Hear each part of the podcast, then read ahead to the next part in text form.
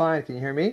I can hear you, my friend. Nice. It's How good are to- things. It's how are good things to going. It's good to talk to you, my friend. I love too. these. I love these chats, and we have a really spicy. Um, we have a really Topic today. spicy topic today that's gonna ruffle a few feathers. Nothing like nothing like this topic that really gets people gets people's goats. Like victim survival mentality. Yes. Uh, we strike a nerve. Oh, maybe. Because Um, both you and I have been deep in this for, you know, off and on for many years. You know, Yeah. starting in childhood, and and just how it, how it kind of just takes you over, and how you're essentially a victim of your own physiology. And then, Yeah. you know, we can use our psychology to co- combat that a lit a little bit, but we have to use both the physiology and the psychology, both. Yeah, I mean, this is a very, very touchy topic because we're talking about healing, right? And so we're, you know, for for those of you who who have here for the first time, welcome to our little clubhouse Hello. chat. Hello, hello. My name is Nima Rahmani. Hello. Hello, my name is Dr. Nima Rahmani, retired chiropractor now, uh, interpersonal trauma guide, mentor, uh, helping people heal attachment trauma and create secure relationships. And Dr. Russell Kennedy, MD, uh, is my Also retired. also retired. Uh, it, ju- the author of the book Anxiety RX. Please go and grab that from Audible on uh, if you wanna you wanna have a Audiobook or a listen print book, audiobook yeah. or a print book. And also a mentor as well, and a guide to others helping them heal from anxiety. And we met a few years ago, and it was like love at first. It was love at first sight. Right. You complete me. childhood was typical. You complete love- me. When I met Russ, Hello? it was like you complete me. I love you, mini me. I love you. anyway, In the spring, we'd make meat helmet. so yeah, Go b- ahead. w- we got to act like we every time we talk with one another, we would act like you know teenagers, and we just had so much in common, even though we came from what would what would traditionally appear as opposing backgrounds. Me and kind of like the wellness and chiropractic, and and Russ in the medical kind of And the sickness and the, and the medical. sickness and disease model type of care. What I loved most about Russ's Russ's perspective was that he realized that the medical system is very poorly equipped. Doctors are great people. It's just the training is very poorly equipped for medical, for, for emotional and, and mental health Yeah, issues. because we, we deny ourselves. That's what I think we do in- medical school. You're trained to deny yourself. You're up for 36 hours Yes. at a time. You're on call on weekends. You're on call for Christmas. You know, you you you are literally indoctrinated to give yourself up for your patients. Celebrated which, you know, self abandonment. 30 years ago, 40 years ago, would have been okay because there's a lots of other reward. Oh, I was Italian there. There's a lots of other rewards, but there's a lot a lot of other rewards years ago. But there's not the reward for being a, a family medicine doctor these days is pretty yeah. poor. I well, say. there's a lot. That's why there's such a burnout, right? And that's what happened Yeah. with you in your story. You, you talk about it in your book, and you're very open about it every time we we chat on Clubhouse. But the whole uh, the whole experience of going into medicine and and really wanting to help and realizing that that your training is very in the traditional method is very poorly equipped to help people with the growing mental health crisis. And so based on that burnout you left and you started you know becoming a youtube channel started teaching and then wrote your book and then here we are. Now you have your own kind of group training as well. But this is exactly it was neat because i was listening to you going oh my gosh he's paralleling exactly what i experienced as a chiropractor whereas people coming in with stress related problems and when you unpack their stress related problems and you get to know what's happening, it's usually an attachment issue, isn't it? It's usually a ruptured attachment. It's usually a breakdown in a relationship. There's a divorce that's happened. There's an infidelity that's happened, which there's a toxic kind of codependent relationship dynamic that if you really look back and you can trace it back to its family of origin, it's attachment wounds with mom and dad. And so when we both saw that, we was like, wow, we're teaching the same thing. And now today we're we're studying in the same kind of cohort to get our somatic experiencing practitioner. And so I just wanted to say welcome that you're here having this Yeah. conversation with us. because I, I I created this um, mnemonic, this acronym for uh, for alarm, which is the word alarm. So A is for abuse. If you experienced, you know, physical, emotional, sexual abuse as a child.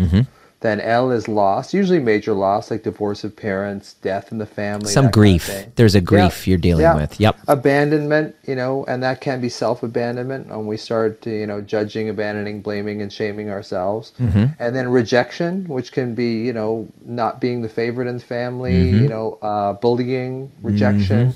And then the M is for anything that made you mature too early, grow, be, you know, become the man or the or Precocious. the the family. Yeah. So it's alarm. So abuse, loss, abandonment, rejection, and mature too soon. That's what alarm stands for, and that's what that's what we would find in these people who had these. You know, when you when you see someone showing up with rheumatoid arthritis at 45 instead of 75.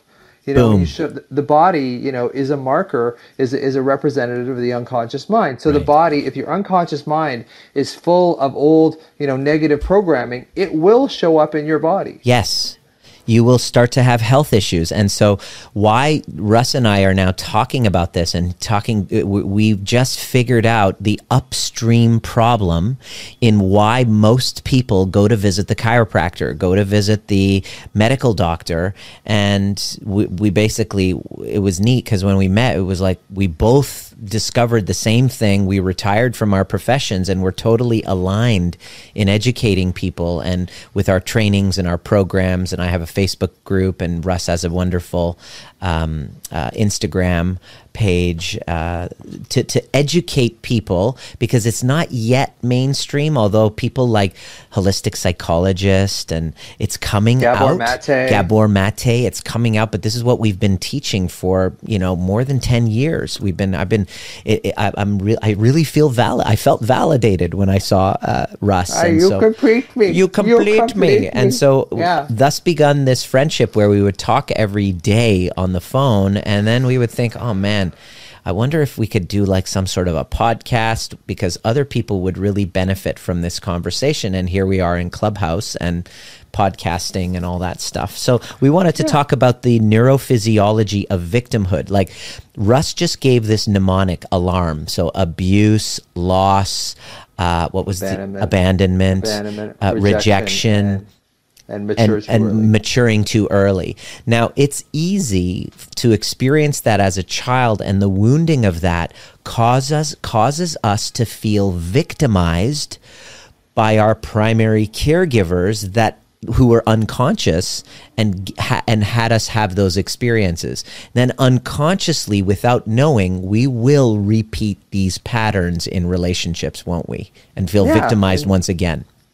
Yeah, Freud called it the repetition compulsion. So I tell everybody that I work with, you know, what were the patterns in your childhood? For me, you know, with my dad, with growing up with a schizophrenic father, it was chaos. Things would be fine, and then all of a sudden they would collapse. So I would, you know, in my my early adulthood, I would pick relationships that would, you know, start off okay and then collapse. And mm. and my my career to some extent, I got fired from every frickin' job that I did before I went back to to school to become a Me too. Doctor. Oh yeah, oh my I got God. yeah, exactly. We hate So authority. got- yeah, that's it. That's it. It's like you're not going to tell me what to do. Fuck You're you. not, I'm not And I was talking to my mom the Yeah. other day, and my mom said the most common thing you would say to me as a child. This is my mom speaking to me. Was you're not the boss of me. Yes. Like that's it. That's I- it. And it's I- funny. And We I grew both up were defiant. fired.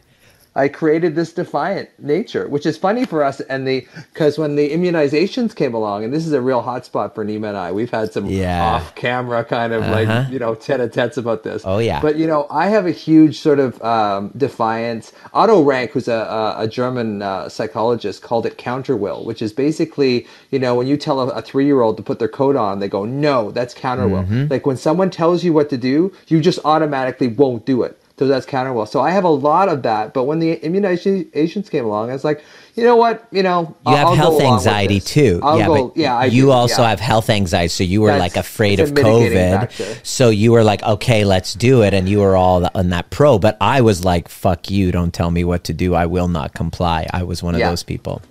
So then I would say to you, it's like, well, you're not actually giving yourself a choice. You're basically just going against whatever the government tells you. So it's not a choice. It's basically, but you tell yourself you have a choice. And I'm saying, I'm saying you directly. Yeah, I yeah, mean, yeah. Mm-hmm. I have the same thing. I didn't really give myself much of a choice either, but to get the shot because I do have a bit of health anxiety. Yes. Right. And uh, which so- I don't, and I which you don't. I, I have. I don't have any health anxiety whatsoever. I mean, we all have anxiety of some sort, but you have health- money anxiety. Yeah, health anxiety. Yeah. I had money. I have money trauma stories. You have Yeah. health. You don't have money anxiety. Yeah. You have the health anxiety, but Yeah. uh, but I don't. So it's it's really neat. We we we all come from We our can own see each place. other's blind spots, I Yes, think, is basically what exactly, exactly, Yeah. and that's why I love you, my friendship with you because Yeah. we don't always have to agree, but we have a, a, a mutual respect and, and empathy for the other person's side. So we still It have gets fun pretty heated it. though. Like we have this little, uh, we have this little, uh, what's that? Uh, WhatsApp. WhatsApp chat. Yeah, group that we do with our friend Mark too. Yes. and it can get pretty heated. Yes. But what I love about you is at the end you always say, "Love you." Brother, Love you, brother. I get it. I say, "Love you back." Yeah. you know. So it's kind of like we get it. We get into it. We Like, get it. really get ruptures. into it. Ruptures happen in in healthy, secure relationship. This is what I Yeah. teach people: is that Yeah. I can have a rupture with you, but I have the capacity to repair. And this is really the this is the, the thing that I'm really pa- passionate about teaching people because without the understanding and ability to repair from ruptures and conflict, we can't create secure attachments Yeah, secure attachments are not about never disagreeing and never getting into exactly. conflict I just wrote that down. it's about it's about being able to repair from them because here's the key Yeah. because we're going to talk about victimhood not all conflict is abuse let me say it again we've Yeah. lived in we we are in a society that's just it's just amazing what's Yeah. happening is that oh my god you're being abusive. Oh you're being Yeah. abusive. We become toxically passive Yeah. and now we can't disagree with one another without somebody playing the victim as oh you're, you're just being emotionally abusive. You're gaslighting me. Anytime there's a disagreement we throw the term gaslight. We throw the term abuse. We th- and it's just like okay, this whole Me Too thing, which is all designed with the positive intent in helping illuminate people who've been living in shame can say, hey, listen, me too. And now we see the shadow of it where society has now, the pendulum has swung, has pendulum has swung on the other side where it's now everything is abuse. Everybody's a victim. And so today we want to explore and maybe start the discussion that's going to maybe ruffle a few feathers as you notice my Hopefully. feathers just got ruffled a little Yeah. is how do we find a really happy medium and how do you know you've been going to support workers here's a great question who've been promoting your victim story how can you tell if you go to a therapist and some narcissistic abuse happens? This isn't to invalidate that. But here's the question. Depending on the guide that you're choosing if 2 years down the road 3 years down the road 4 years down the road you're still the victim of this monster that you've been deifying are you really being served? Are you really healing? Because victimhood is the number one thing that prevents us from healing, isn't it? Yeah, yeah, because victimhood puts us into sort of a cortisol based epinephrine, adrenaline physiology. And our brain picks that up. So our brain goes into. I, I, I don't like using. I used to use the word survival, the term survival brain. I don't so much anymore because that old triune brain theory about the, you know, the prefrontal cortex being the thinking brain and then the emotional brain and then the brainstem. That's really going out of favor now in neuroscience. It's kind of mm-hmm. like the brain is this unified, you know, it all, you know, unifies together. It all links together. So it is, we go into this sort of survival physiology. The brain picks that up and then looks preferentially for threat. Yes. So if you're in survival mode, you know, we've been evolutionarily programmed to look for threat. And if we don't have one in our immediate environment, all we have to do is go into our imagination. We can find Everything becomes threats. a threat. Yep.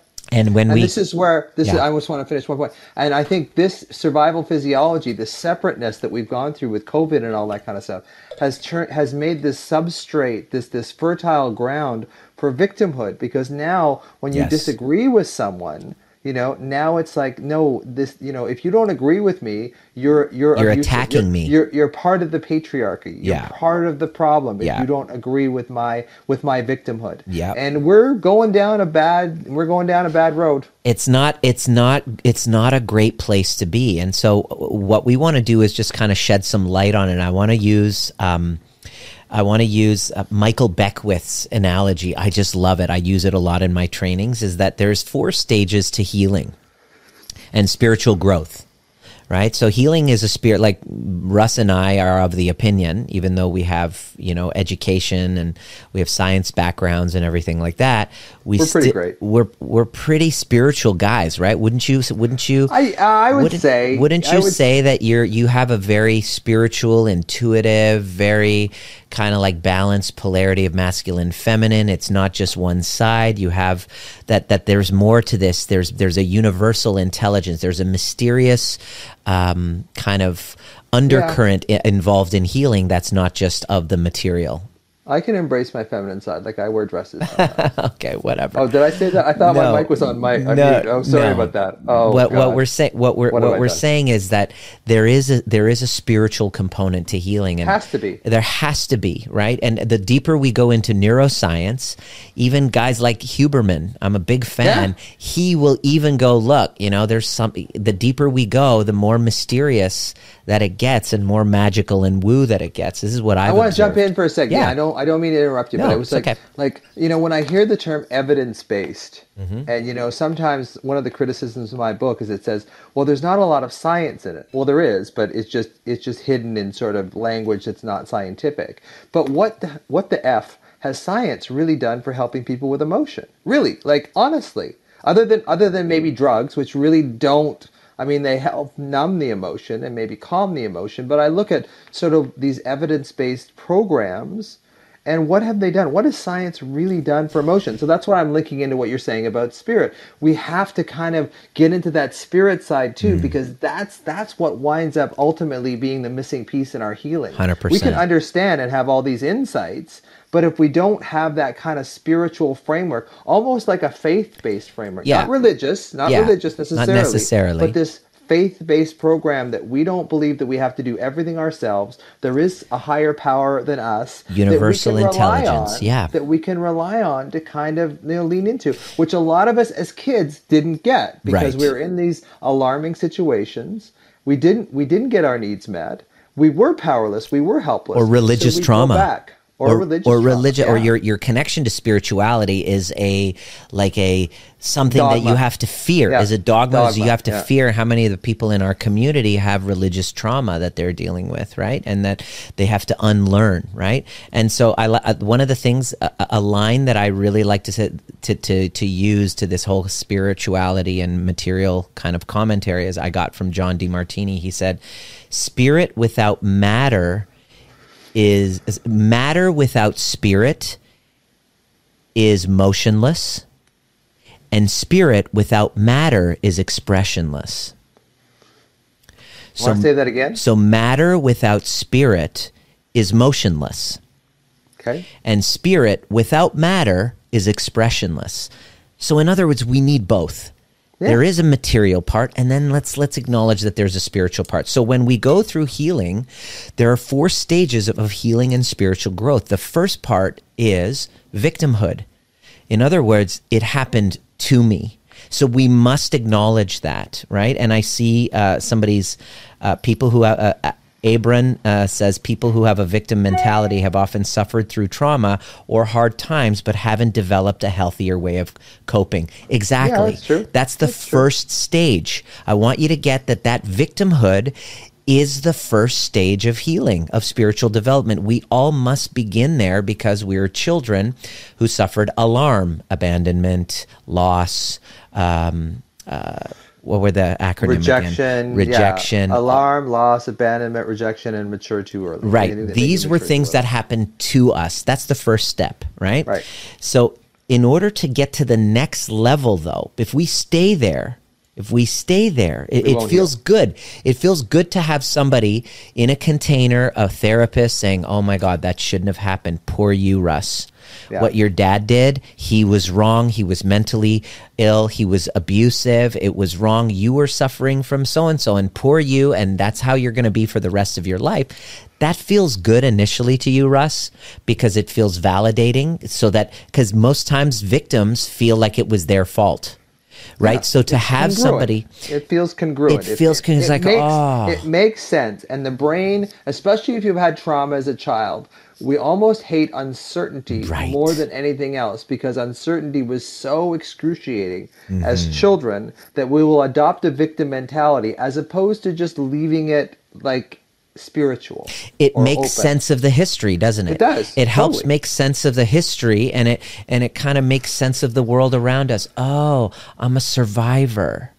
It But it puts you in a me. survival physiology, though. Right. That's the problem. and and it that's necessary initially. So i'm not invalidating that. People who say my biggest critic critics tell me that i'm a victim blamer. It's like oh you're blaming victims. No no no i'm not. I'm acknowledging that. I've happened to me as well. What i'm saying is what's the outcome that you want? If you want healing well then we got to go past that. And what's the next stage? In order to go to the next stage which is manifester it's like the first stage is it happened to me. The next stage is fuck that. It's going to happen by me. I'm done being a victim. And in order to go from victim to manifester, we have to let go of blame. We have to let go of blaming ourselves because I'm a survivor. uh, or part parts of us blame ourselves for it. You know, deep down, oh, maybe it happened to me. There's parts of us. It's I because deserved it. I deserved it. I'm a bad person. We got to let go of that bullshit. And then blaming the other person. Because once you get to really understanding how intergenerational trauma works, you really go, oh shit, they didn't know either. My mom, my dad, it wasn't your dad, it wasn't your dad's fault either, Russ, because your dad No, was the victim of abuse. I'm in the fourth whatever. stage, baby. Exactly. I'm in the fourth stage. So the next stage, the next stage is manifester. So to get to the next stage, you got to let go of control, and that's channeler. It's like, oh, it's the first one. It happened to me. The next stage, it happened by me. To get to channeler, which was what I've been working on in the last few years, was it, it it's happening through me you know it's coming through me this this message this vision. Now that i'm no longer a victim it's now i have this vision. This is what you went through russ. You were a victim of your father's mental illness. And in order for you to get to the place where you're now a teacher and a guide and a healer is it's happening through it, it it happened through me. And the next one is it's one with the universe. Is like everything happened for the right purpose it, it, it, I was in the right place at the right time. It was painful, but I learned what I did, and this is what my offering is to the universe. There were no mistakes, there were no errors, there were no victims, and there's a stage, stages, and my vision is to help people get through the victimhood stage up until the, latest one, and Yeah. that's what we got to work on. And and here's the thing with physiology, right? Because that's what we're talking about today. Is like, okay, when you start moving towards something, when you start being, as you call it, a manifester or whatever, when you start moving towards something, you will start, you know, activating that mesolimbic dopamine system of motivation to do more of that. It's like when I stand in my power, I want to do more of this. Now Survivor starts feeling bad as opposed to feeling validated. So we move mm. into that, and Guilt. also yeah. And then you and then you look at the periaqueductal gray, which is part of the brainstem, the bottom part of the brain that controls your body. It secretes a whole lot of endogenous opiates, like you know your your body's morphine, runner's high, whatever you want to call Like you it feel good, the good feel good, you ho- feel, good, because you're moving towards something. Even though, mm-hmm. even when you move stuff, this is why when people move towards what they fear, they feel good. Even though there's fear there, they still feel good. It's this endogenous opiates that get secreted from the periaqueductal gray. Which so here's what happens. So when you go into survival mode, survival physiology, you secrete a bunch of cortisol, you secrete a bunch of epinephrine, and what that does is it puts your brain into oh my god, oh my god, we're in danger. So we start looking for danger. Now, when you move towards what you're afraid of, mentally or physically, you will start secreting dopamine, which says, "Hey, I'm on the right track." And there's a there's a huge thing, and Huberman talks about this too, or Huberman, I don't know how you pronounce it. Huberman, But when you move towards something, a you start uh, decreasing the activity of the amygdala, which is basically involved in a lot of trauma loops. Yep. So you calm that down. Yep. You start secreting dopamine, so you start feeling like you're on the right track, which is another Yes. thing that, that Andrew talks about. Is like when I'm on the right track, I feel better. Right. And then you also secrete this endogenous morphine from the brainstem that says, "Hey, I feel good." So you are actually rewarded for moving towards your fear. Yeah. But it's so easy in that in that little zone. I got about half a minute left. It's so easy in that little zone when you start moving towards your fear. As soon as you get knocked back, you're you're in this very very difficult tenuous situation that when you get knocked back, it's incredibly harmful because Yeah. you are much more likely to fall back into survival, reassure yourself that survival is the place to be, and then survival becomes a self fulfilling prophecy. Yeah, that's why people who are on long-term disability.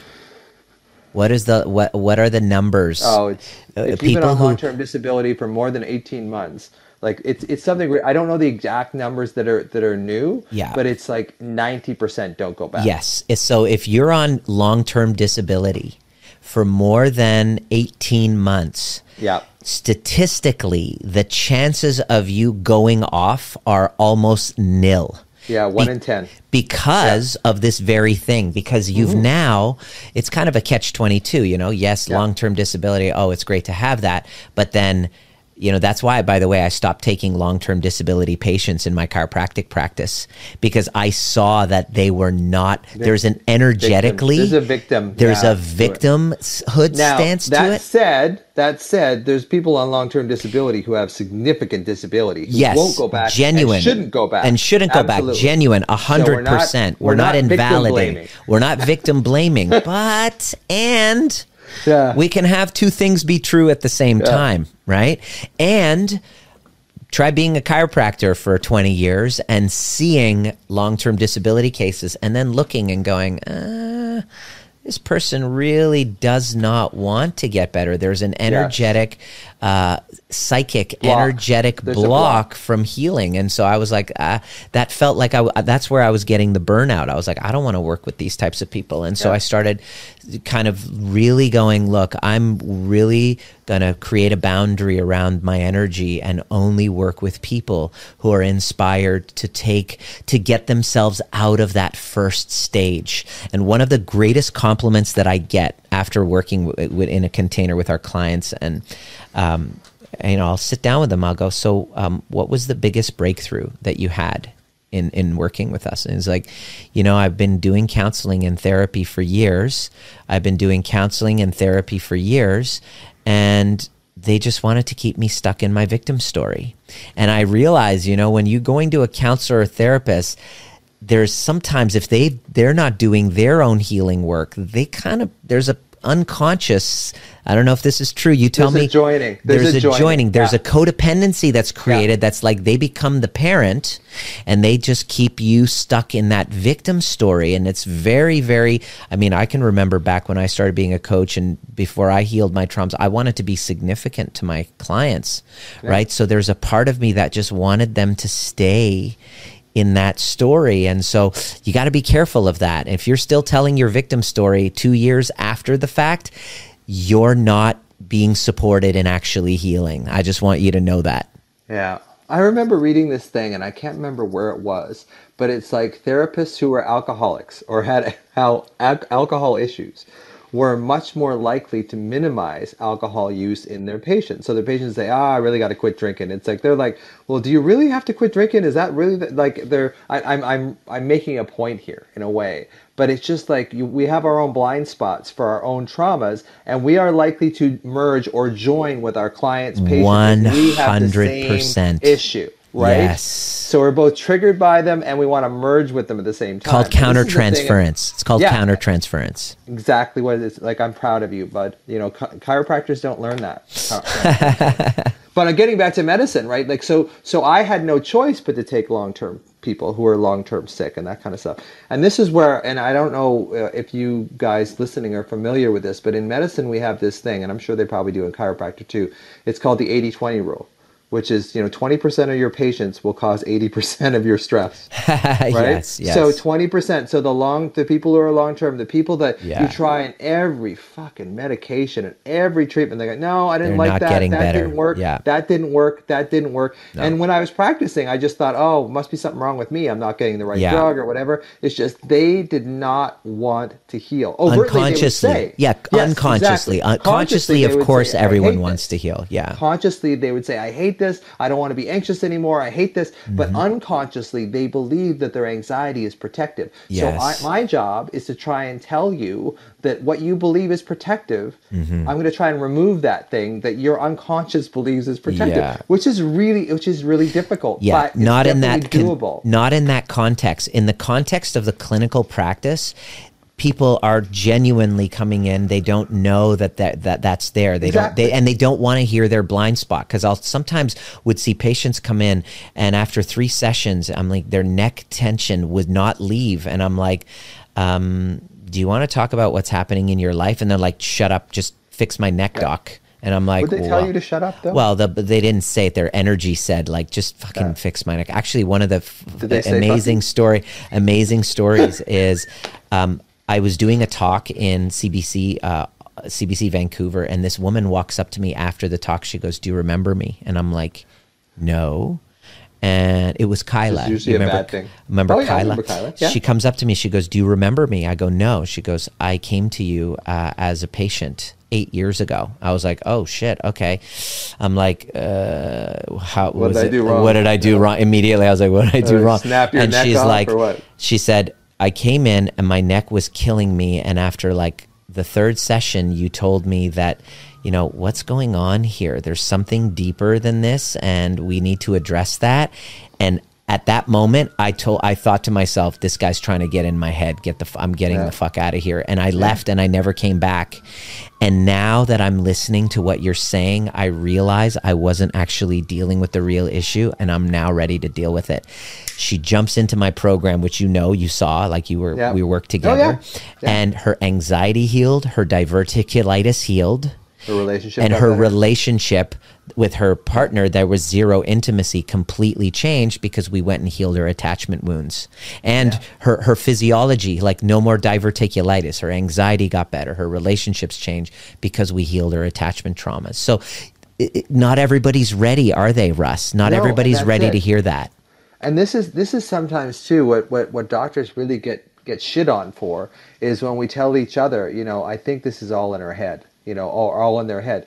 Because that's our kind of medical way of saying look the it's it's this victim mentality they're showing up with symptoms that don't make sense because basically as doctors we're pattern recognizers. We mm-hmm. recognize patterns. That's what we do. So when we so- see, see someone with like oh i've got this blinding pain in my right eye and and you know my left bowel hurts and my teeth are incredibly itchy. Like it's it's it's these things that, that come up like that, that just don't fit a pattern. I always always and if there was one thing i could tell doctors is like when you see that pattern when things just don't make sense think childhood trauma and look for it and, and look there. for it and then what do they do it's like what are well, they going to do well, about send that It, it, like, well, that's the thing. they Like, won't know what to do about it Well, then the next thing I would tell them is like send them to like a somatic practitioner or somebody who does IFS or something like that. Because just realize that doctors, and, I- and this is one of my most popular Instagram posts, doctors are not good at uh, therapy. They're just not. Even psychiatrists. Yes. Because they, they're trained in a highly medical model. We have this hammer called medication. So when you have a hammer, why Everything would you? is- yeah. Why would you? Yeah. Why would you look for like a, a crescent wrench? Why would you look Yeah. for something else that might work when you already have a hammer that And- just seems to bash everything? and you're getting paid a lot of money to to do that and and and society kind of praises you and puts you on a pedestal and Well, this is the other thing that I want to jump in. I know I'm jumping in a lot today, but, okay. but this is the other thing. Like in 2000, like the amount of psychiatrists in the United States doing psychotherapy was like 42%, right? So mm-hmm. like almost one in two. Now in 2022, that number has dropped to about 18%. So about one in five psychiatrists actually do therapy because I think one of the reasons is that we get paid well they get paid more for just doing medication consults Yeah, so if yeah. you can do three 20 minute medication consults over the phone yeah you know and i think psychiatrists when when you when you're a psychiatrist for 20 years and all you've done is listen to people's horrendous problems all day i think it fucks you up Mm-hmm. Yeah, i really do yeah. i think Secondary really does. so i feel PTSD. bad Yeah. i feel bad for psychiatrists one of my a lot ways. clients one of the people in our program he's a psychiatrist and i was like Okay. he reached out and i was like uh, you know on a on a kind of like one of those discovery calls and seeing and i was like oh so what do you do I said, i'm a psychiatrist i'm like oh Okay. okay you're on the dark side i didn't realize yeah. it what do you i'm like how did you hear about me he goes well i'm good friends i'm good friends with arthur Arthur was one of your clients, and I, after three months, I just don't recognize him anymore. I just don't recognize him anymore. So I was just, um, I, I, I want to know what to do. I, I, I want to I want to experience what he did. And I was like, okay, yeah. so he jumps in, and I've been working with him. And after he came to the overview experience, he was like, holy shit, we don't learn this stuff. No, we definitely like don't that. learn this. I'm like, thank you. Wow, this is so cool to have medical doctors like yourself, Russ, and then psychiatrists, and then counselors. And there's other medical doctors too that are that are starting to look at things. Yeah, but way. but when there they really come are. through come through kind of my my my trainings and programs and go, wow, like we've never learned this stuff. It's it yeah. was everything that I had pieced together just trying to help myself and then other people yeah. and helping people get out of victimhood. The number one thing that I hear is this got me out of my victim story. Yeah. You know, and and some of the things that I do want to share is it's really important I think for us to share and maybe we can talk about this is why is it that it's so hard to get out of our victim narrative? You know, why is it so hard to get out of our victim narrative? And there's about three or four reasons that I'd like to cover that are really important for us to cover so that eh, maybe you can see yourselves in this because truly what we want, the, the goal of our trainings is healing. It's not to invalidate your pain. It's not to make it that it's your fault. It's that, okay, it happened. It sucked. And I'm sorry that you went through that. So what's the outcome that you want to have? right? Yeah. What's the outcome that you really want to have? And here's a big question: like, do people really know what they want? Exactly. That's the. You know? I, I, asked them that. I'm like, okay, great, yeah. thanks for sharing. All right, cool. So, what's your outcome? And then all of a sudden, they freeze and they're like, uh, uh, uh I don't. know. I'm like, yeah. So, what's your question? And the truth is, we just want to be heard. That's the yeah, first thing. We just true. want our story validated and we want to be heard. Unfortunately, research has shown by going to a therapist every single week and repeating my story and venting, what does that do to your nervous system, Russ? Well, it, it you know it becomes a conditioned response, right? So you go, you know, you're going to get a bit of a, a respite from your pain, so you go, and then so you're you're almost like Pavlovian conditioned, like Pavlov's dogs, to go every week because you get a little hit, and you know as well as I do that people don't do anything until they hit rock bottom. Until right. They hit, you know, they get in divorce, they get cancer, they get a heart attack, whatever. They don't. They're really not going to address their wounds. They, they won't address their yeah. wounds directly unless yeah. they hit rock bottom. They avoid people. We avoid doing the work until there's a rock bottom. Because there's too much. Like there's no growth without pain, right? right? So we know when we have to go back into that pain, we don't want to go back into that pain. Yes. And Renee wrote down there is, is do people really know what they want? And no, the answer is no. And if you go to a therapist and they are a counselor and they aren't trained in helping you get a specific outcome, that's why almost in every training that I do, I'm like, why are you here again? What's the outcome that you want to have? And true transformation, here's what it is. If you don't know what you want, maybe let me invite you into looking at this for a change. True transformation can only happen when you have a shift in your normal trauma responses fight, yeah. flight, freeze, and fawn. If you fight and flight every time you get activated and triggered, then what does healing look like? It looks like you getting triggered, but not fighting and running. By sta- but it's like me and my wife getting into an argument where my old self would have ran away or fought with her, my new evolved work that I'm doing is to lean into staying, lean into sticking around and getting into a conversation to be able to heal after I've given myself a cooling off period, a transformation in that. If you are a freeze or a hider or a fawner and submit, well, then your healing will look like standing up for yourself, speaking up your mind, assessing boundaries.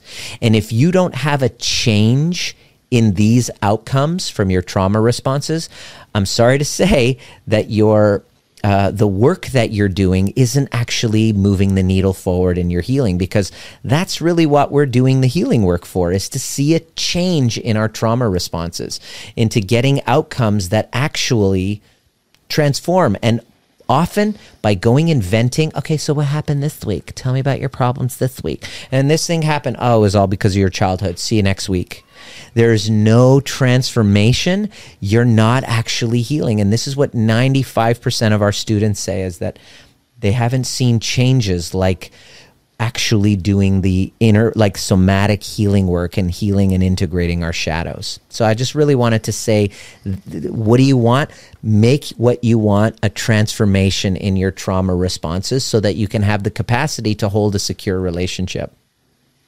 Yeah. And I think it really is that that's the where the physiology comes in. Right. So that's when you start teaching yourself, when you start feeling that, you know what, I'm going into this trauma response, but I'm going to allow it. I'm rather than running up into my head and, and going into my rumination and my thoughts and my anxiety and my worries, you know, um, it's being able to kind of say, okay, this hurts, but I'm going to stick with it. I'm going to move towards the pain. And when you move towards the pain, like I said, your neurophysiology will come up to support you. But if you move away from the pain, like when you move away from anything, your brain says you're moving away from this, it must be dangerous.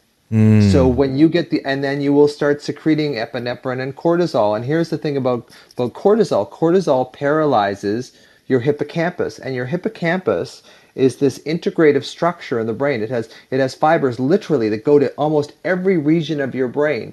And if you paralyze your hippocampus, you're not able to establish these new programs that will allow you to heal. So you'll stick in your old program. Yeah. So whenever you get stuck into a, a trauma response, basically move towards it and then you'll re-engage that hippocampus. you'll, you'll start creating easier easier yourself. said than done, isn't it? I well totally yeah I mean to, but it's like but the thing is move in like like it reminds me of Brene Brown she says you know people are hard to hate close up so move in. Yeah. Move in. I the thing is is that we, we hear this a lot but easier said than done because how many people say yeah i want to heal. I'm ready. And then all of a sudden they get confronted by that trauma response and then they run they run the other way. Um, yeah. Well they don't want you don't want to go into your trauma. Like that's the thing but you've got to feel it to heal it. Like it really is. You got to be able to feel it and be willing to feel it. and sometimes you need a guide yeah. Sometimes you need support. Well, I, know, I, some traumas are huge, and you don't want to touch them. I don't so think you, you can do it. With, I don't think you can do it without a guide. We're not meant to do it alone. Yet no yeah. one can do it for us, but we can't do it alone. So to be part of a container, to have a guide, kind of hold your, you know, a, a, a mirror to your blind spots, because we keep avoiding. Our natural reaction is to avoid and to run away from. So to heal, like you just said earlier, what was the part of the brain of the periad ad, Peri- gray. Periaqueductal gray, yeah. It, it, requires us to move forward when we want to move back. And so sometimes we need to have somebody have accountability and hold our feet to the fire. I sure as heck did not do it alone. So so yeah. to think that, oh, let me just you know watch the videos and make that be the only thing that it's not gonna it's not really gonna work.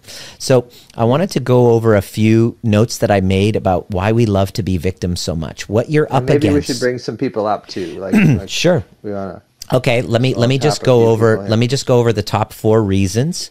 Top okay. four reasons why we why it's so hard to get out of victimhood so that we can okay. see what we're all as human beings up against that's going to block our healing. And it all has to do with the ego.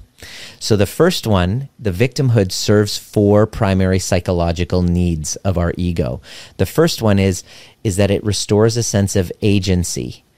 Because if something happened to you uh, you know you feel in this sense of despair by being a victim i get to be somebody you know? I get to be somebody. I get to be my identity is now you know ah i'm a survivor right? And then right. by being a somebody by being the victim i become somebody. And some people actually make a lot of money from their newly found profession of victimhood Oh, sure. You got to be be careful. There's professional victims out there that are.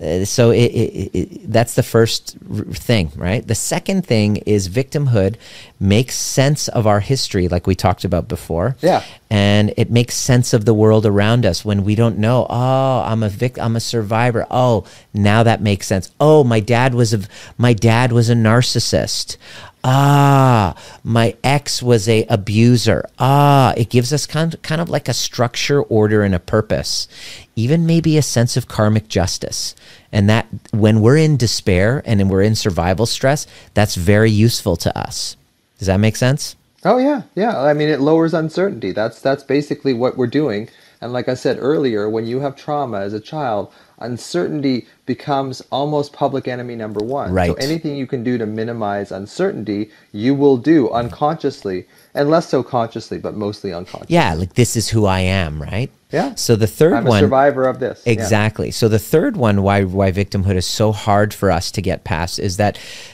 you've been listening to the Trigger Proof podcast designed to teach you the most important skill necessary for a dramatically changing world, which is nervous system regulation. Becoming trigger proof doesn't mean trigger less, it means learning how to regulate ourselves to bring us back to center so that we can then be governed by our purpose rather than from our wounds. Anytime there's reactivity, there's a wound. And if you're curious and inspired to learn more, join us at Breathwork and Badassery or the overview experience, and a combination of both actually helps you do the work. There's a difference between listening to a podcast and actually showing up live and doing the work with a badass community who's all about breaking cycles of intergenerational trauma. It didn't start with you, but it can end with you if you're willing to do the work. See you at the next perfect time. Victimhood, especially when you're in what we call a dorsal freeze, a shutdown response, where you, you know, we find safety in avoiding.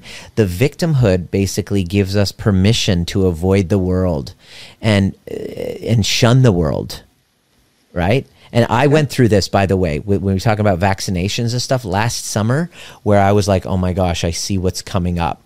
They're trying to use this to justify mandating people. And da, da, da. and I was I went into that and I became encased. I avoided the world. I saw everybody as an enemy. Like I went there. Like I, I'm Yeah. fully transparent. I, I, I, I realized as I sat there and I was feeling so shitty, I realized that victimhood is an encasement. It's like a coffin. It mummifies you and then renders you a corpse and constricts you. Well, it's a constricts you. shield. Yeah, it's a Yeah. shield, but it shields you from it. You know, potentially shields you from the outside. But what it does is it keeps you locked in the inside, like you don't change. Yeah, 100%. And the fourth one is victimhood gives us a sense of grandiosity. Yeah. This is somebody that you and I know very well, Russ. Oh, I know. Who gets to, you know, uh, it's Get like validated. Get a Oh validated. Oh, I'm Yeah. blameless. There's a moral. I'm a I'm an empath. I'm Yeah. blameless. I'm morally superior. I'm angelic. In other words, it's a morality play. It's what happens when we kind of feel so hurt. It's this psychological construct called splitting where Yeah. it's it- it's all good versus all evil. They're Yeah. the monster. I'm the angel, and un- unconsciously, when you really look at it, you become the narcissist. Every Yeah. single narcissist has this sense of grandiosity of us versus them. They're evil. I'm good. And then they get the oh you poor thing like you did the oh you survived like Yeah. good for you for you know making the best of this and all this kind of like they, they become the narcissist and they get fed by all these other people Right. it's- And the it's- it's cycle addictive. continues. It's addictive. That's right. it's totally addictive and they can't it's the worst it's the it's the most kind of really uh, painful thing to watch when somebody who has been a victim of abuse for example is now turned into the covert narcissist, morally superior, all good versus all evil. It's black or it's white. There is no in between. This is what they, uh, Amber Heard's psychologist uh, Yeah. that was on the stand. You sent me that link. Uh, Yeah. It was like, oh, it's it's part of uh, you know. narcissistic personality disorder, borderline personality disorder, constantly Histrionic histrionically. It's like they're the villain. I'm, there's no ability to own what you project in the other person. There is no in between. It's kind of like when George Bush, he said, George, he said, you're either with us or you're with the terrorists. You know, it's very typical of narcissists and borderlines. But he doesn't. George doesn't pronounce the e though. He it's like his e's turned into u. So you're either with this or you're with the tourists. The tur- or tur- Nu- or tourists. nuclear. Nuclear. Yeah, nuclear, which isn't a word. Nu- nuclear. Um, Yeah. And so here it here it is is that when when this happens is remaining a victim. Here's the p- worst part of it. It becomes a memorial shrine. This this narcissist that you're victim you're a victim to that that we hear all the time in, in my kind of line of work. You've now memorialized. You've now created a shrine to this person. yeah. You've now created a shrine, and Because who are you without this person? Right. Who are you without wi- without it's your what they did to you? identity. It's become Yeah. your identity, and you can't heal. You either have your victim story or you have healing because you cannot have both. Can you, Russ? And it can be the church too, and it can be the church Anything. as well. Like it can be anything. You know, you just sort of put this thing up as as your mirror. This Yes. becomes your mirror, and if your mirror disappears, you disappear. right. Right? Because you can't see yourself. I should write that down. That was really good. It's it's beautiful. Do a post about it. But why we're trying to say this is very controversial, and I acknowledge about it. that. The thing is, is that we are in a society. There's so many narc abuse survivor coaches and forums Oh, and yeah. therapists and counselors that unconsciously are keeping you stuck in one story. And, Yeah. and it's important. It's important to acknowledge your the, the harm that came to you, acknowledge your side of it, acknowledge that it did happen, that you are in a lot of pain, and that it didn't, it wasn't right. Okay, okay, great, cool. Now Yeah. what? Now what do you want? Do you want healing? Do you want to have healthy relationships now? What do you want? What do you want? Do you want to have do you want to be able to feel safe in your body now? Do you want to be able to trust again? Do you want to look in the mirror and say I love you? Do you want to be able to feel empowered or do you really want to use this story to keep you empowered? Yeah. Do You choose, wanna your see call. World, yeah. Do you want to see the world as as you perceive it, or do you want to see the world as it really is? And that's the thing about this this uh, Johnny Depp Amber Heard. They're both abusers. Both Right. of them are. Right. Right. So it's just like they're both the narcissist. They're, both, both, the codependent. Yeah, but you know, it's just but because of splitting and and because we're getting into survival physiology again, Mm-hmm. people want to vic they want to say, "Oh, Johnny's a victim. Johnny's like this." Yeah. And and on some level he is, yes, of Yes, course. yes. But on some level so is Amber. Amber's a victim too. You know, to so heal this, we is- got to be able to own that we are the victim, we're the perpetrator, and the rescuer in the drama Yeah. triangle, which I cover in the at the overview experience. It's a really cool exercise where we see where we are to heal this. This is a group of people dedicated to healing. That's what the training's about. Where we we we draw the drama triangle, we see where we're the victim, then we see where we're the villain. Oh, The your ego, narcissist, your ego's not going to like that. And then Yeah. when we see what, what the kind of root cause of it all, it all begins with a rescue operation.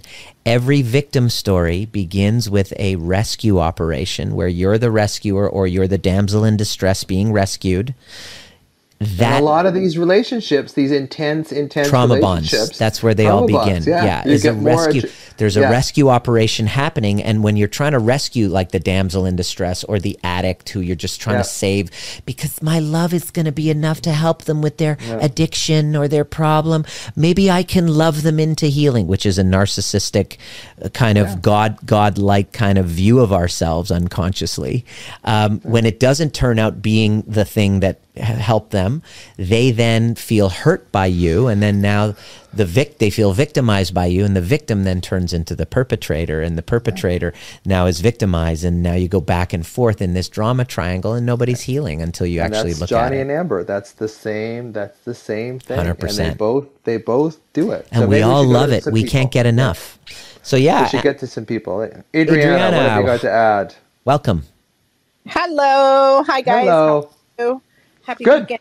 Um, well, it's going to be my birthday weekend, so, but I. Happy birthday, Happy Adriana. birthday. Thank you. Thank you. I just wanted to ask a question. I because I, you know, I come every week and I listen and and I try to apply as much as I can to my own personal life. But this week, during um, uh, you know, the navigation of my work and handling my customers, and I, you know, I ended up kind of having I don't want to say a shutdown, but when I my, when my watch alerted me about the shooting of the children, Yeah. uh, I I I my reaction was no emotion. Is that? I mean, I Yeah. just couldn't. I couldn't even. I haven't been able to speak about it. Yeah. I I, I feel like like your guys' teaching is what needs to be done to help these kids. Um, I don't know. I just I, I there has to be a solution to the problem, but it's such a big uh, rabbit hole to go down. I don't want to talk about that part, but I'm just trying to like deal with my own emotions and what is it that happens when you have like that type of bad news? What does your body and your brain do that makes you feel nothing? Like it- it's almost like a numbing. It's like it's a protective. It's a. It's very protective. You know, you create. it is. Huh? You c- create a lot of adrenaline, a lot of cortisol, and it's it's an overwhelm. And then your brain looks for a way out. Like your brain looks for a way out. And then with with us and this sort of gun violence in the states, we've been through this so many times, and we know that there's no way out. We know that there's no way out. Whereas maybe five years ago, we think, oh, maybe they'll they'll enact some legislation and then then they'll change things. But now we know there's no way out. So there's this sense of futility. And when you Yeah. and this is where the fight, flight, or freeze comes in. So basically, if you're sympathetic, you get activated sympathetically with with adrenaline, and then if there's no way out, if you're, it's like being cornered by a predator, like a, a mouse will completely shut down because they know that there's no there's no path out. So you go into this freeze response, and you don't feel anything because that's protective at that point. So I don't know if you want to add to that, Neem. Yeah, it's called the dorsal freeze. Um, Yeah. When your emotions, I don't know, Adriana, do you have children? Yes, I do. Okay. Both my children are uh, responders, first responders. They're, Okay. they're Oh, wow. Well, then, firefighters, paramedics. well, then, so of I- course, of course, that you, My brain goes, y- yep. your brain goes into thinking of them, thinking of children dying, thinking of all that, and then your nervous system says, "This is too much for me. I can't deal with this right now.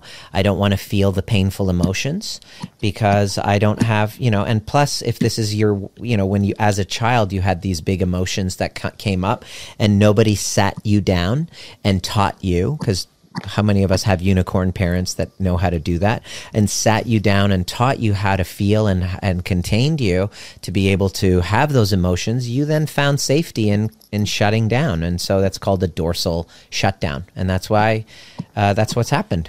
And so Yeah. uh, you know uh, it's it's really important. the more compassion that you have towards yourself, the more ability for you to move through those emotions. But that's why there's you know we have there's breath work out there. There's it's it's wise for you to move move through that because if we don't work through that, it accumulates in our body and it shows up in our health. Yes. That's that's Yes. many of us have that shutdown thing that you just talked about, but you literally are going through it every day.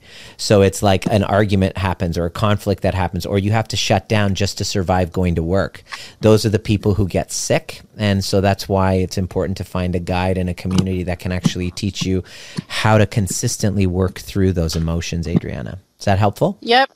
Yep. it's also and- fo- it's and- also a form of dissociation Yeah. as well. Like you just you you don't associate with yourself anymore. You become this kind of alter ego, this kind of distracted whatever because there is no way out. When there's no way out, you know that's you'll see some people get in a rage like that uh, senator he went Yeah. into rage and it's like so that his sympathetic thing because part of him still felt like okay i can make a difference here but for us on the street or whatever, especially if you're a Canadian, like you can't make a difference, and basically you are held as a, as a, a hostage to these mass shootings in the states because you have no agency whatsoever Yeah. over this. so it's just none. safer to shut down and dissociate. It is. Yeah. It is.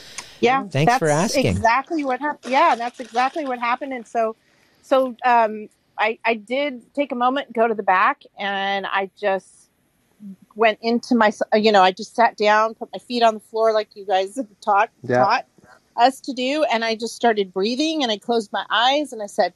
I'm okay. Everything's okay. I'll be all right. And I just kind of talked to myself out of it. Yeah. Um, Am I safe in this moment? That's what I Yeah. would call it. Am Yeah. I safe Um, in this moment? I was moment? safe in this moment, and I did it. So I really appreciate you guys. I thank you so Cool. much for answering my question. I appreciate you appreciate bet. Great Thanks, question. Adriana. Thank you. Happy Yeah. birthday. Happy Have a birthday, great my birthday. dear. Thank you. Thank Awesome. Luana, welcome.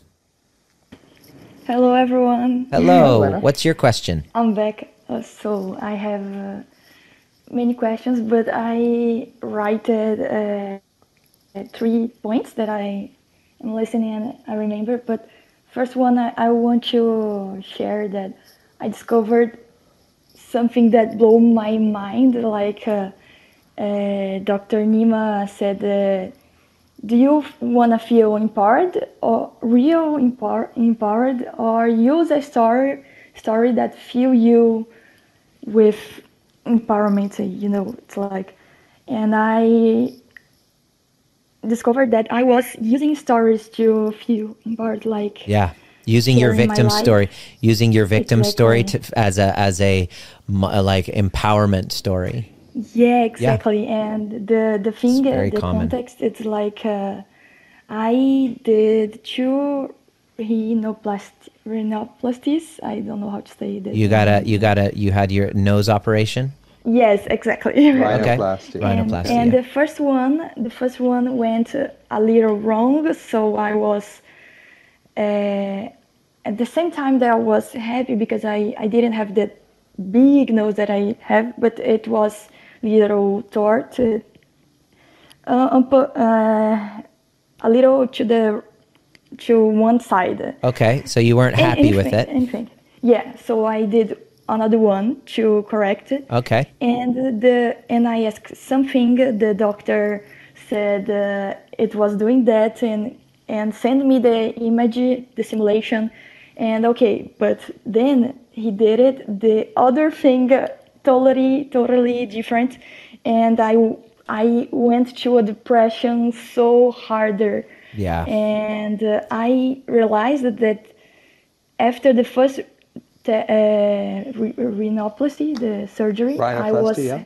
yeah, I was really happy, but I was feeling empowered, but with a story that uh, wasn't the real me. You know, it's like uh, I am so much than uh, nose, and it's so shocking realizing this because I, I am feeling good from the past past weeks.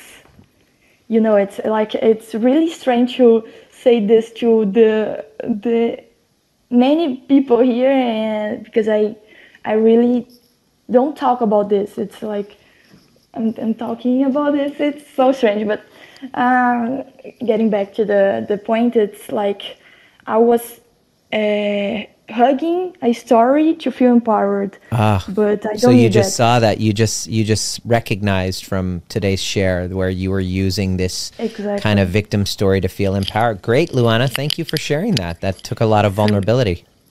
Yeah, I, I talk this because I, I don't know if there is another person that is really hugging So I'm sorry and feeling power about one thing, but there is so many other things important.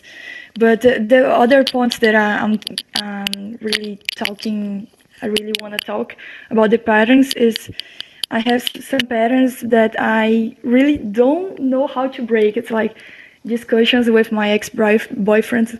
I I was running away from the discussions, the, the serious talks, and being rude with with him. It's like I I really know that I went wrong with so many things, uh, and this too. So Luana, Luana, the what do you what do you want? Yeah, what do is you it- want? what- what is it that you're- would what you is it that you're asking? What's your Yeah. ultimate goal? Like what, It's what like- would you like to see in yourself? I, I like to break this pattern. I like to stop being rude with, with the persons I love. Okay. Uh, now with my my parents and and not getting out with getting run away from the the the talks. You know. Yeah, she's a runner. So She's it's a runner. connecting with yourself. It's really connect finding finding the child part of you that didn't feel validated, that didn't feel supported, and then you support and validate that little girl in you that didn't feel like she was heard. And then then you hear her, and as you hear her, she, the alarm, the the sort of uh, belligerent behavior, the rudeness, whatever, that starts to fade away because it's you don't need to protect yourself so much anymore because you're protecting that little version of yourself that's creating all this negative energy. So as soon as you connect with that little version of yourself, she'll feel protected and Yeah. won't need to sort of act out so much anymore. Yeah, there's a part of you, Luana, that doesn't feel safe uh, when you have a conflict. And your work is to lean into sticking around and lean into self regulation. And so to learn how to do that and to get the training in doing that, because you can hear this on Clubhouse. Uh, or a podcast or read a book on it but until you actually uh, move towards and break the pattern and, and practice changing the story in your body that happens when when somebody has a conflict with you when you get rude you poke you are a fighter and a runner so your work is to lean into co-regulation so this is where the avoidant attachment you know where we talk about attachment trauma if you if you don't know what your attachment style is definitely check if you go on my instagram and you catch the link in the bio, you can fill out a little survey. It's like the attachment, it's a quiz that finds out your attachment style. And the way, Luana, that you're describing it, um, is that you're more of an avoidant attachment, which is like Okay. you get into a conflict and then it triggers you and then you fight and then want to run because you don't feel safe in being with that person. You don't feel heard. So your work is to lean into self regulating learning how to connect with the younger parts of yourself that get triggered and then you're sh- integrating your shadows and then staying in and being empathetic and if you can do that then you'll be able to create secure relationships. Is it going to be easy? No. Are you going to be able to do it just with listening to a clubhouse chat without training? No. It's going to take practice. It's going to take you showing up and learning the tools. But uh, it's worth learning because our relationships, without the ability to look and and and self-regulate and see what we're judging in other people and be able to own what we project in other people, if we can't do that, then our relationships are doomed. That's why relationships are so uh, challenging because we don't have these skills because we nobody taught us. So it's a really important skill for uh, all of us to learn, Luana. That's Yeah. true. Thanks, Thank Luana. you Thanks so for your much. question. Thank you. Thanks for your question. Thank Yeah, you very so much.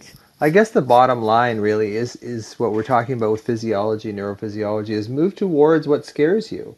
You know, and if it's if it's completely overwhelming, then get a guide, get some help, that sort of thing. Easier too. said But- than done. yeah, of course. This is the name But- of the game. Is But in small, like small wins, like if you start having a fight with your partner, right? Can I move into this, you know, with with compassion for myself and for the other person, rather than my normal pattern, which would be either you know make a big fight or run away? Can I do something different? Can I regulate myself so that I can make a change? Yeah. Because if you're not regulated in your body, you're not going to make this conscious choice. You're just not. You're going to act in your avoidant, you know, disorganized, whatever your attachment style is. You're going to re- you're going to default to that, as Yeah. opposed to regulating yourself in your body and then making a conscious choice Yeah. to move towards what's scaring you. you so know? that you see a transformation in your behavior. If you like, I mean, how many times did I hear my mom going to the psychologist or reading all these books, and but I saw no change in the way she would react to things. Right. A true transformational guide will help you do something different, something new than the old previous pattern, which is to run, which is to freeze, which is to poke. And so make sure that that that's where you're going. This is why I'm such a stickler in all the containers that I teach. Is that why are you here? I don't know why. Okay, great. Let's identify what that is because th- how many times do we hear, "Oh, I've been doing therapy for 20 years, but I feel Oh, like I'm getting nowhere." Yeah, that's because you're just having a conversation and venting every week without any outcomes. I'm more of an outcome person. I want to be able to go, "Look, I'm investing this much. I'm investing 3 months in being in this. What uh, this is what I get everybody to do. What Yeah. will have to happen in the next 3 months for you to go, "Holy crap." for the, for people this is what i love is getting dms from the partners from husbands and wives and children of our clients going i don't recognize my mom. What have you done with my husband? Yeah. and that's what that can only happen if you're outcome focused and what you want is pointed at a change in our attachment distress responses. Fight flight freeze fawn. So every one of my trainings are like all right here the- here's how we do it. And it's hard. It involves going up and asking questions for feedback. Oh i don't want to get feedback. I don't want to hear critical feedback. Oh great. Well guess what? You're going to learn how to receive feedback and not react in in, in defensiveness so that the people around you feel safer to be eh, themselves around you. And you're able to handle feedback a lot. Remember when we first started hanging out russ how was i able was i able to take any feedback at that time? No, not well. not well. Not well, and so now it's like give me the feedback because i knew that i wanted change. And the only way that your uh, any of your investments for your um, personal growth are worth it. And you get what you pay for by the way. So this you can't expect clubhouse or youtube videos to be transformation work. The only way that you can see that it's worth your money your investment is that the way that you react to your mother to your father to whoever is different is something new than what your old pattern of falling back into victimhood getting triggered fighting and then running is Otherwise, there's no evol- evolution, there's no growth, and that's what I really want you to look for in in a guide. Yeah, they got to do something differently, and then and then see that you're doing it differently. I think that's a huge thing. Is that you know when I work with people, I'm constantly saying, you know, what is it that you want? What is mm. it that you want? What is it that you want? Because if you don't give the unconscious a pathway, it will default back to what it knows, which Exactly. is typically your old trauma. So you'll get into that old trauma loop. And that, because that trauma loop is familiar and you're secreting all sorts of adrenaline in there, we get addicted to the drama and the trauma. And it's hard. Just like, you know, Dominic. Dominic right is there. addicted to his victim addic- story. Ah, he's you didn't give me what I got wanted. a huge issue right there. Got Exactly. a huge issue right there. So, so yeah, I mean, I think it's really, the, I think that the, the bottom line again is to sort of move towards what frustrates you, what scares you. Yes. Move towards it. Even if, even, even a slight movement towards overrides a tremendous movement backwards. You know what's funny? It's it's hilarious. This one one one woman, Sandy, was in in our Cycle Breakers portal, and she DM'd me after our last call and said, you know, that was amazing. I totally see where I'm stuck, and I told her, I said, you're going to need some one to one work. Just you know, friend to friend, what you're dealing with. These group group calls are great, but to have a one to one guide to help you in those scary parts. And you know what she said? She said, I'm kind of scared to work with you because you remind me of my ex husband. And I said, I get that. I've heard that a lot. I hear that a lot. Yeah, Well, you remind me of my ex-husband. you too. remind me of my narcissistic ex-boyfriend. Gee, thanks. Yeah. Uh, occupational Yeah. hazard. Okay, cool. Uh, or or this other coach or this energy healer that I went Right. with and I had a bad experience with, and I'm like, okay, so you're using that as an excuse to back away. And then I told her, I said, can you see how if you want to change your relationship with your ex, that you actually have to lean in, kind of like what you said. What was the part of the nervous system that gets activated when we? It's the habenula. It's when we move in towards. Uh, Well, there's a bunch of different things. There's the xiphoid nucleus. which that's it. The xiphoid nucleus. something. Okay. When you okay. move towards what was what you just said, leaning in. So I told her that, and she goes, "You're right. I got to do it." And she did because I reminded her of her ex, right? And so it's like if she can handle that container, now she's ready for being able to speak to the ex. So doing what thing, yeah. scares the crap out of you again and again and again is what what life is all about. And, and, so and baby steps forward like it really is about just sort of going i'm going to do this a little bit differently this time of course it's going to trigger me that's how Of you build self-trust. yeah and that's and this is why you know i kind of like mel mel robbins stuff about the five four three two one go Mm. like like it really does kind of help you move towards something that nor that everything in your old trauma loop is telling you to move away from when you make a different pattern and this is what i'm talking about with intention like when you create that intention you will more likely to fall into it it's like when women have self-defense training they will fight back more more often. Mm. Right. If they don't have any self, they will freeze. They will you freeze. you're attacked. That's the So, training. that's what we do. The And tra- the and the and the training. What do they do in the training? They put you in situations where you're kind of like Yep. being attacked on the mat. So that you respond differently. Well, healing from what triggers us is the same way. You got to actually evoke it. But the Yeah. biggest obstacle is you're going to say, "Well, no, I don't want to evoke it." Can I? It's like saying, "I want to heal from my uh, fear of elevators." All right, let's get to work on it. Oh, but don't put me in an elevator, though. It's like, well, you're going to have to get into an elevator eventually to transcend Eventually. it. Eventually, to transcend it. But for you to say, no, but I want to heal from my fear of elevators, but don't ever put me in an elevator, you're living in a fantasy world. But it's a, you get a, a, a brilliant look at the unconscious mind there, right? Like consciously, I want I want to be able to go in an elevator, right? And then unconsciously, it's like, but no way, I'm going to do it. So that's the whole human condition: is that consciously we want to do something, but unconsciously, we're you know 95% of our motivation and stuff comes from, we don't. So we don't, and we don't want to heal because it hurts. Right. We don't want to, we don't, we're, af- we're afraid of our pain. We're afraid of, we're afraid of fear and we're afraid of pain. And in order to because we from, go back to that place like Right. when we go into our you know if you look at the way the amygdala works and i know we got to wrap up pretty quickly here but the amygdala has no sense of time so if you got bitten by a dog when you were 10 years old or whatever when you when a dog approaches you now part of your physiology will directly and exactly match that physiology that you had when you got bit by that dog Right. at 10 years old and part of you will regress to 10 years old Right, right. so the thing is but you don't realize no, that you can't see 10 it years old because you're You possessed by. it. You can't see it when you're possessed by it. It's a Yeah. blind spot. That's why we need a guide. And so, in order to have a guide, we have to actually risk going out. So it's really difficult. M- many people don't heal from anxiety because of that reason. So it's something that stays with them because to, to heal from anxiety, we have to trust. But the reason why we don't trust is because of our past wounds that has us not trusting but it but we have to trust in we have to we have to take the leap and tr- and trust ourselves in order to build self-trust it doesn't come without taking that leap so i love teaching people about that It really is practice. You know, it's like I teach people how to get out of their anxiety, but it's like I show them in the first, you know, four sessions I do with them. This is what you have to do. And now it's just completely up to you. Like now you just practice what I've shown you.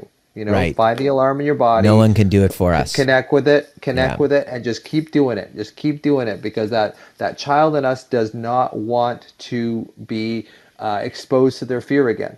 So if you show them, if you're there, you know, you're not a 10 year old with a dog bite anymore. You're the adult who's looking back at that 10 year old going, hey, I'll Yeah. look after you. You're okay. Uh, You know, you've got a safety in me. And the second you choose to heal, the second you do something that you decide to, you know, let's say I see many of you guys who are coming to our overview. Many, many, many who are here in the in the room are coming to the overview experience tomorrow. Did yourself. Can you hear? Can you hear me now? Yeah. Yeah. uh, many here I can see her coming to the overview experience tomorrow. Like Nice. you you you um you choose to change do something to change your life you're going to be met with that trauma response like you have to you when you sign up you got to actually sign up to to to face it i'm signing up to face the very thing i'm looking to heal you know so i took a course on healing my money trauma and guess what came up the second that i signed up for it. All of my money trauma fears How much did it cost?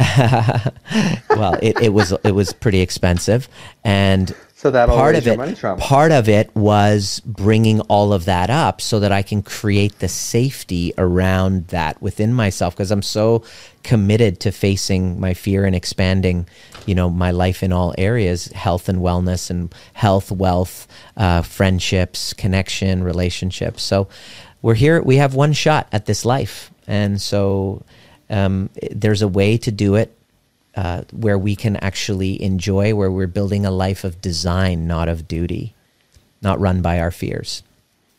Nice. Well, I think we should wrap it up there. What do you Beautiful. Yeah.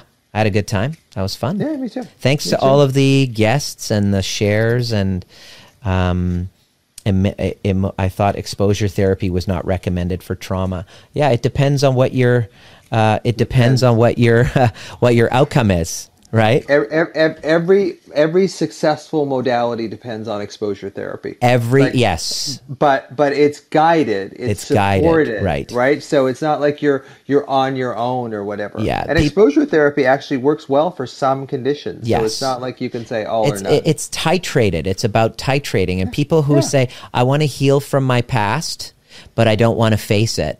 How about Yeah. you want to talk about that for a moment? I want to heal from my past, but I don't want to actually face it. Well, that's like mindfulness. Mindfulness practitioners, that that's kind of their thing is that getting in the moment, getting in the moment with sensation does help. It does it does ease the pain for sure, but it doesn't actually Resolve. put you forward. Yeah, put you into that connected state. That's my big issue with mindfulness is like like you're right there with mindfulness. You've got yourself into the present moment. Now, can you connect with that younger traumatized version of yourself Right. rather than just staying in the moment? Now, that's what most people do though is that they want to st- not maybe not most, but they want to stay in that mindfulness bliss state That's bliss they- bypass. Be- because it yeah because it feels good Right. but you can only do that for so long Right. eventually your trauma will Yes, catch up with pe- you people who say I don't want to go into my past, I don't want to deal with it. I'm a I just I'm a mindfulness. yeah. I just want to think of the future. We don't have to deal with the Or the past. present. Yeah. Uh, I invite you to realize that your past is in your face every day, every time you get triggered. So you can't avoid it. So what the real work is about going back and rewiring the narrative in your body about the past and cr- creating what Daniel Siegel calls a coherent narrative about your past in your body. And so those are the ones who uh, do greatest. So the person who wrote down, you know, I thought trauma therapy doesn't, exposure therapy isn't trauma. Like, in order to he- that those are the the the people who say oh i don't want to go back and and re-traumatize myself yes of course nobody wants to re-traumatize ourselves but there's a way of titrating which is going back and just kind of like dipping in and experiencing it we must revisit it peter levine even says we must revisit those and bring safety to those past memories not to avoid them right? Yeah. But to actually go back and revisit them and bring those parts and create a coherent narrative and bring them to safety. So the the cave you fear entering, the cave that you fear entering holds the treasure you seek. yeah So you this Joseph Campbell. So the thing that you're most afraid of is what must be faced and you won't want to do it. That's why so many people don't heal from anxiety and trauma, but those who do, you find the right guide and you can overcome it and create secure relationships. and then we help other people Yes. That's how it all works. That's how it all comes together. Yes. so absolutely. thank you my friend. Thank you know you. uh, over overviews tomorrow? Is that is that what you're saying? Overview experience. There's a whole bunch of people Yeah. in this room. I really look forward to guiding you. What i do it's a six hour event where i take your worst trigger where you feel victimized by. I put you through this amazing exercise. By the end of it you have dissolved your victim story some people who are like oh my god i've had this story for 25 years. It feels like 25 years of therapy was done in an afternoon and it, it is and i really look i love teaching people this. This is a conglomeration of all of my um, training from all of the brilliant minds from peter levine to john demartini to From byron me. katie from russell kennedy of course.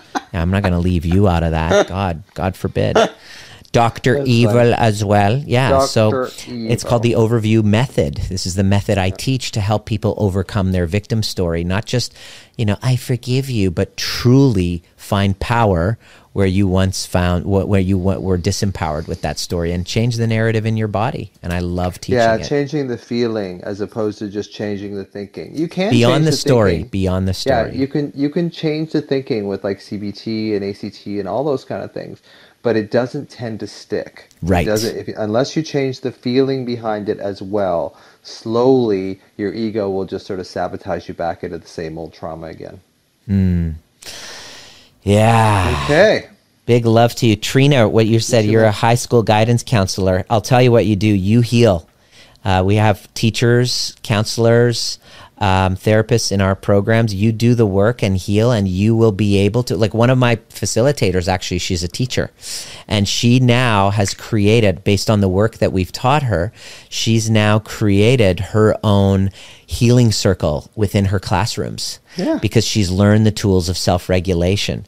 So, uh, unfortunately, Trina, you did not. Re- and it's not none, none of this is your fault. You didn't receive the training in how to help your students deal with their anxiety. But if you do your healing work, you become a lighthouse by default. Everybody who every all our students who do our, our programs they say i'm a better parent wow i'm a better teacher i'm a you know anything becomes better even your therapy that you do becomes it lands and it sticks more because you've healed at a certain kind of body based level so that's my. I love uh, the fact that I love the fact that you say we should we should wrap it up, and then you keep and, I know you keep dragging. I see these great questions, and I'm I like, know, oh, I, I know, gotta, I know, because she's, I don't she's mind. dealing with students. mind. She's Yeah. dealing with students with anxiety. Yeah. You know, because like we have a crisis going on with our kids, yeah, and so I want Trina. Trina, send me a DM, and I'd love to chat more with you about it. But uh, big love to all of you tomorrow. Those of you coming to Overview, I'd love to see you. And uh, Russ, you're always welcome too, brother. Thank you for one, man. another great room. You too. And then we will see you next Friday at 1 p.m. Everybody, thanks you for want- joining us today. Do you want to end it with a joke? Uh, do you have it, Joe? No, you, you. You're the you're the com- you're the Oh, comedian. God, I hate when people do this. Put you me. on the It's like spot? I tell people, like, "Oh, I'm a comedian." It's like, "Tell me a joke." How many? Tell me how a many? joke. How many? Um, how many people does it? Psychiatrist does it take to Yes. change a light bulb? That- that one's a good one. I think everyone in this room has probably heard that before. But how Say it again. Psychiatrist. How many psychiatrists does it take to change a light bulb? How many, Russ? Well, it only takes one, but the light bulb really has to want to change. So there you go. Oh my god! Thanks, everybody. We'll see you next week. All right, see you all.